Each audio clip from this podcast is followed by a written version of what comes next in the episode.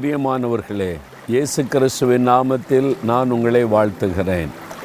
வேத புஸ்தகத்தில் நிறைய ஜெபங்கள் அருமையான ஜெபங்கள் எழுதப்பட்டிருக்கிறது.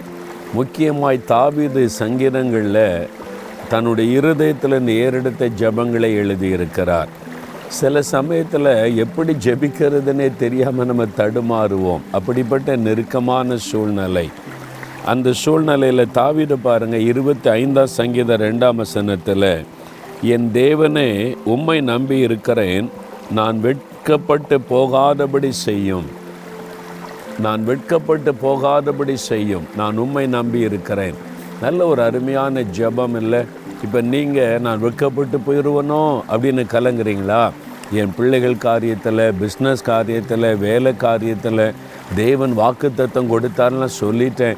நான் வெட்கப்பட்டு போயிடுவனோ அப்படி கலங்குறீங்களா? இந்த ஜெபத்தை ஏறிடுங்க. என் தேவனே நான் உம்மை நம்பி இருக்கிறேன். நான் வெட்கப்பட்டு போகாதபடி செய்யும். அந்த ஜபத்துக்கு ஆண்டவர் பதில் தருவார்.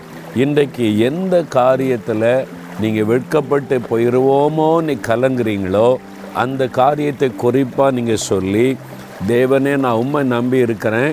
இந்த காரியத்தில் நான் வெட்கப்பட்டு போகாதபடி செய்யும். நீங்கள் ஜெபித்து பாருங்கள் அப்படி ஆண்டவர் செய்வார். சரியா? தேவனே உண்மை நான் நம்பி இருக்கிறேன்.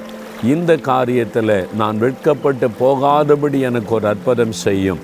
இதோ பிள்ளைகள் ஜெபிக்கிறாங்க அப்படியே செய்து அவளை மகிழ பண்ணும்.